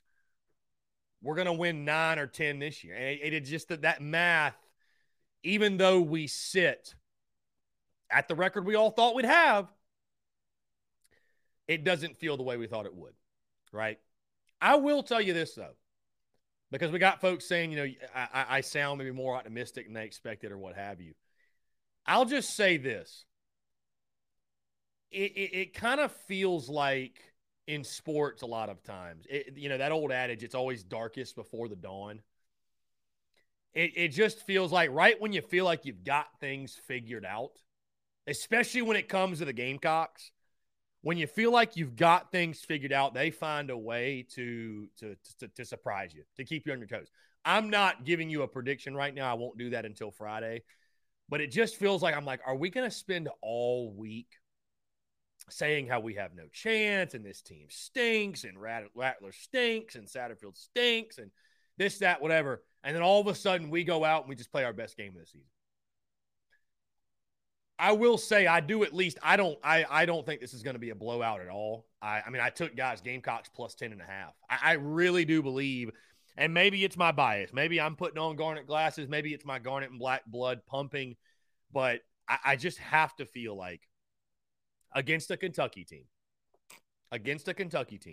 that coming off a loss to Ole Miss, really tough game. They're banged up. Will Levis is banged up.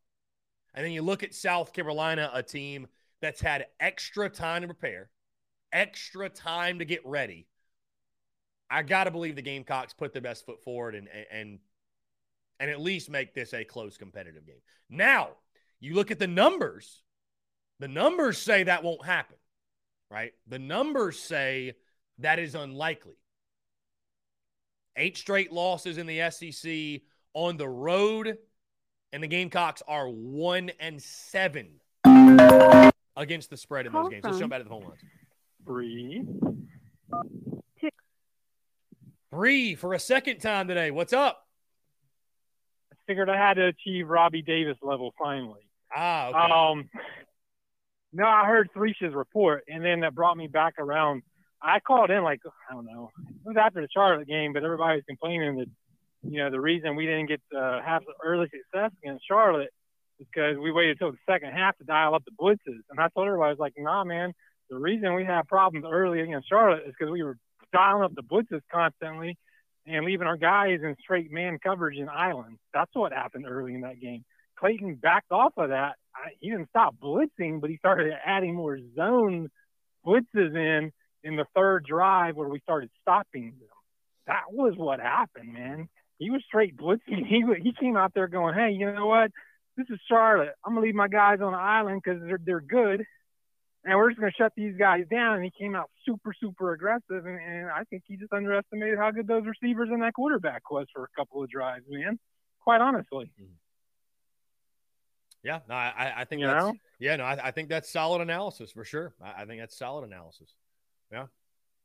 I mean, it just goes with the same blitz numbers y'all are pointing out. But I heard a lot of people constantly saying, I'm in the chat rooms a lot, and a lot of people are going, we didn't dial up the blitz enough here. We didn't. I'm like, whoa. We actually were, man. We dialed up a lot of blitzes. I wasn't aware that it was to the extreme that I'm hearing these stats come out. Because even when I heard these stats, I was like, what? I'm like, can somebody point me to these? Are we blitzing that much? It doesn't feel like it, but okay. And then the stats come out and it's like, dude, we're blitzing a lot. And I said that. I'm like, we're blitzing maybe too much. But I felt like in Arkansas, it was the opposite. And this is my critic, man. This is the critique here. Because Clayton needed to be blitzing and leaving our guys on islands against that team. He needed to shut down the run and he needed to shut down the KJ. And I didn't feel like he dialed it up then. And then he did it against Charlotte. So it was like, for me, it was like backwards. Yeah, no, it's me. It was backwards. Yeah, no, it's. I mean, those numbers that say that we have blitzed more than any other team. That's interesting. I mean, that's really. I would say keep the heat coming. I mean, stay aggressive. I'd much rather go down that way than sitting back and letting Chris Rodriguez run for, 4 or 5 yards a pop, and again, death by 1,000 paper cuts. So, and I think you need to get after Will Levis. I do. I think you need to get after him. He's shown he will put the football in harm's way. I mean, he led the SEC last year in interceptions. So, put the pressure on him. You just can't go 3 series in a row before you decide, hey, you know what?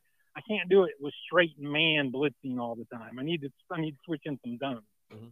Because that's what I saw as far as like Charlotte. It was like, man. You know, and then there was no mixing it up. It was just straight man until he finally was like, well, this ain't working.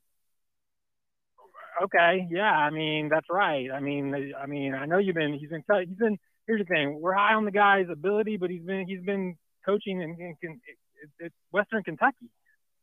He's having to learn how to deal with a whole different stuff now, man. It's like this is different, man. It's a different level. He's good. I'm not saying he's not, but I mean, you can't just go, hey, we've got the talent. We're just gonna line up a man every down and expect it to work, you know. So it's if he comes out and he mixes it fine, blitzes, and like I said, I declare, if we don't have a spy on some plays, we're going to be looking back at the end of the game going, dang, we really needed a spy on that play. So fair enough. I think that's gonna kill us, man. If we don't keep somebody having eyes out of somebody sneaking out of the backfield, because that backfield, when Rodriguez and Levis are in there, are scary. So anyway, I'm out, man. I'm going to enjoy my week. Y'all won't hear from me this week, maybe in the chat box, but I am. I heard that and I was like, man, I had just said that last a couple weeks ago, and everybody was like, you're crazy. They didn't blitz in the when we started against Charlotte. They didn't start doing that till later, and I was like, nah, man, they were doing it the whole time. Right. It was going on the whole time. So, yep. Bree, I appreciate it. Great stuff as always. Later, guys. Have a good one. See you. Great stuff. Great stuff there. No, 843-790-337. Some guys just looking at some of the comments that Marcus Satterfield had to say today in his presser. Let's see. Satterfield was asked about the success of the offense past two games, whether it was improved or inferior competition. I wonder who asked that question. He said, quote, we had success and we're never going to apologize for it. Here we go. Parrish, what's up, man? How are you? Hey, Chris, what's going on? Just hanging out, man. Chilling. What's up? Man, I feel like we need to get rid of Marcus Satterfield regardless of win or not against Kentucky. Because I feel like even if we do win, it's going to be a whole bunch of swing passes. So if we do get rid of Marcus Satterfield, who are you looking forward to, man? Because I feel like we should throw that bag at Joe Brady. I ain't gonna lie.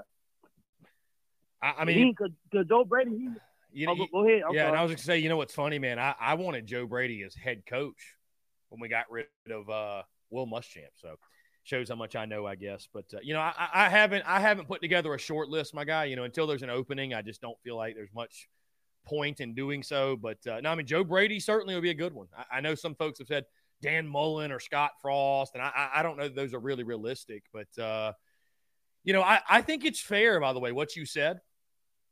You know, if we win, I'm not gonna say, hey, we won, but fire Satterfield and start that whole deal. But I think it's fair to say that win or lose, that we need to make a change at the end of the season. I think that's fair, right? One game doesn't fix all the woes, but boy, I'd love to be disgruntled about Sat after a victory than after a defeat. That's for sure. Mm-hmm. Yeah, man. Because I hate to say this, I feel the same way the same year when we fired Muschamp. Like, I forgot what game it was. When, we all was like, if we lose this game, Muschamp got to go. Like, I kind of, I don't want to say this on air, but I kind of do want us to lose, though, so we can go ahead and get rid of Satterfield, because I hate we win and we keep him, and then we lose the next two or three against SEC teams. You know what I'm saying? Mm-hmm. Behind our offense. So, yeah, man. I just think, if we I feel like, I know for a fact South Carolina as a university got the money. Go ahead and throw that bag at Joe Brady. Why not? I mean, Joe Brady is proven. You know what I'm saying? Like, LSU 2019, that was probably one of the best offenses we've seen in the decade. You know what I'm saying? So it's like, why not go ahead and throw? Because I just looked it up. Like, he ain't doing nothing but being the Buffalo Bills quarterback coach. So that's what I'm saying. Like, go ahead and throw on that bag. Willing to sacrifice in the short term for the well-being of the long term. Right. Okay. All right. I mean, I'd love to see Joe Brady. Just on that note, I'd love to see it. So. Oh yeah. And I like too because he's young. Yeah, you know what I'm saying. So I feel like he can relate at a collegiate level anyway, he can relate more to kids. I feel like kids respect him. You know what I'm saying? So. Yeah, no, I think so for sure. Yeah. So. Well, all right, Chris, man, appreciate you, man. Hey, I appreciate the call, my dude. Always a pleasure. Great stuff there from Parrish. He says that he actually wants to see us lose so that Marcus Satterfield gets fired. I ain't taking it that far. I want to win. I want to win for many reasons, guys. I always keep it real with you guys. I want to win for fandom reasons. I want to win for personal reasons. I want to win for business reasons. I want to win for all the above reasons. So, yeah. And obviously I'm going to be watching the game from a wedding on Saturday night. So I hopefully, that would make that wedding much more enjoyable. Obviously I'm still going to enjoy myself, my sister's wedding, but would like to watch us get a dub. I would love that. Anyways, let's see.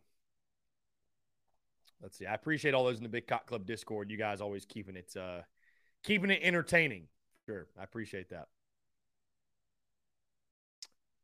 Tom Herman, Garrett Riley. We're just seeing some names thrown around for guys you would want to be OC. How much of it do you put on the wide receivers? I see a lot of you talking about the wide receivers. Travis Allen says, if we come out flat in the first half, Rattler needs to be benched, and we need to put Doty in. See, this is new developments here on this Wednesday.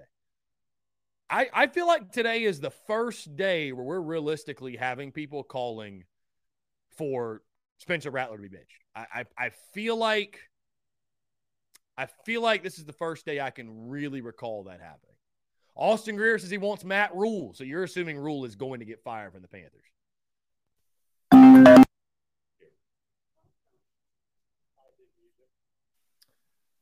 I Dig Music. What's up, man? How are you? Hey, that last caller sort of made me think of something, maybe kind of posed a question to you. If it meant that Satterfield would get fired, there would be no question that he would get fired. Would you be okay with a loss going into it if you knew ahead of time that he would get fired? Nah, man, I want to win games. Right. Okay. I want to win. I want to win games, man. I can tell you this. Like, if Satterfield got fired next week, cool. But that I'd much rather get a win. It sounds like there's a lot of fans that would take a loss if they knew he would be gone. Well, like I said, man, admittedly, I have a little bit of a different vantage point. I'm going to sell a lot more T-shirts after a win than a loss. I can tell you that much. Yeah. Just keeping it real. So I think we're going to win. I think we're going to be all right. We're going to have a good bye week, going to Texas A&M with some good spirits. At least we could hope for it. Yeah, I tell you, man, there's really no excuse after the extra time to get ready, and you're finally you're as healthy as you've been in a while. There's no excuse not to play well. There's just not. If I'll tell you this: if you don't play well and you lay an egg, and let's say Kentucky covers that 10.5, head should roll, man. Head should roll. Bottom line, there should be a massive shakeup. I'm not saying Beamer, obviously, but something has to give. Something's got to change. It won't be good enough. Again, like I said yesterday, if you've got to just say, well, just tip your cap to Kentucky. Like, if you're at that point, you sad state of affairs in my mind. Yeah, we talked in the offseason about some of these games that have streaks going on, like A&M and Clemson and Kentucky and Georgia. Well, this is one that you got to go get, period, because the other three are a little less attainable. So if you're going to break the streak, eventually you're due for it, and eventually it's got to happen. So I think, last year we got close, and that may have been the game, honestly, but to do it. But we'll see. We shall see, my friend. I'm expecting a great game Saturday night. I am. And I'm excited to break it down as we move further into the week and obviously lock in the prediction on Friday. I'm expecting that too. Beamer can say all he wants in the press conference. He knows how big this game is. He knows how big it is. I agree. It's it's a huge game because it's hard for anybody to convince themselves that South Carolina is really a contender of any sort, right? If you can't beat Kentucky, it just go up there and play to win. Don't go up there and play not to lose or play conservative. Just go up there to win, man. Let it all hang out. Have fun. You know, throw the ball. Throw the ball down the field. Throw it vertically. Just have some fun, man. And then, you know, at least at the end of the day, you could say we put everything into it. We tried our best, you know. I'll hang up and listen, man. Thank you. Indeed. I Dig Music. I appreciate the call, man. Really, really good stuff. And I would say this, guys, and I will save this commentary for next week if it's needed. Obviously, I won't expand on it too much. But, you know, as we talk about this game against Kentucky, right, and the importance of it for us and what it means, if you lose, right, if you lose Saturday, 8th loss in the last 9 meetings is what it would be. If you lose this game, on Monday, we've really got to sit down and have an honest conversation. We've got to sit down and come to terms with what the Gamecocks football program is. We have to. You just have to. Because there is an inflated sense of what this program is by many that support it. And I'm not trying to come at anybody, but there's this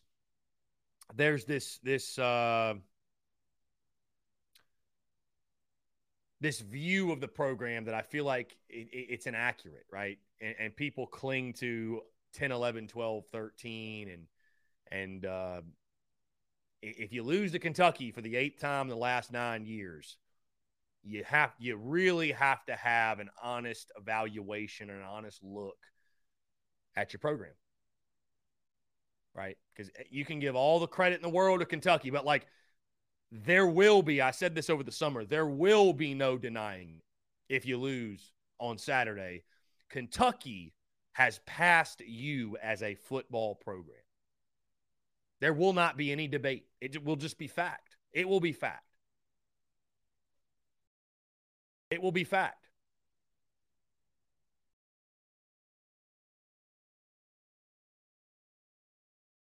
The only way to solve that problem is to go win.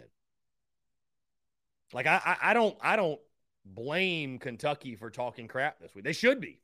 God, I mean, it's a game, guys. I talked with J.C. Sherbert and Phil Mullinax this morning, and you know I talked with some others. It's a game Kentucky expects to win, and they should. They should, you know? So, it's